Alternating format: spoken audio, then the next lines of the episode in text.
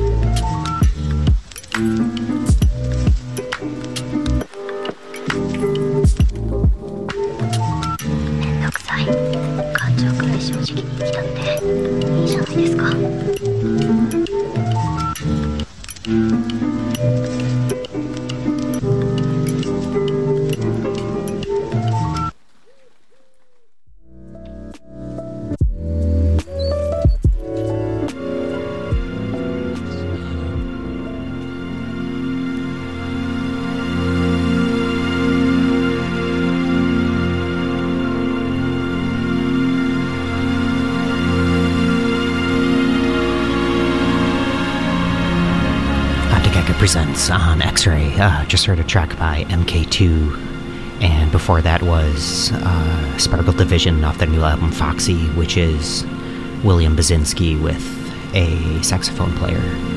Uh, before that was Youth 83, and this is Romance uh, off Once Upon a Time, which is it's kind of weird ambient guy who does some work with uh, Dan Healy, which worked a lot with uh, David Lynch.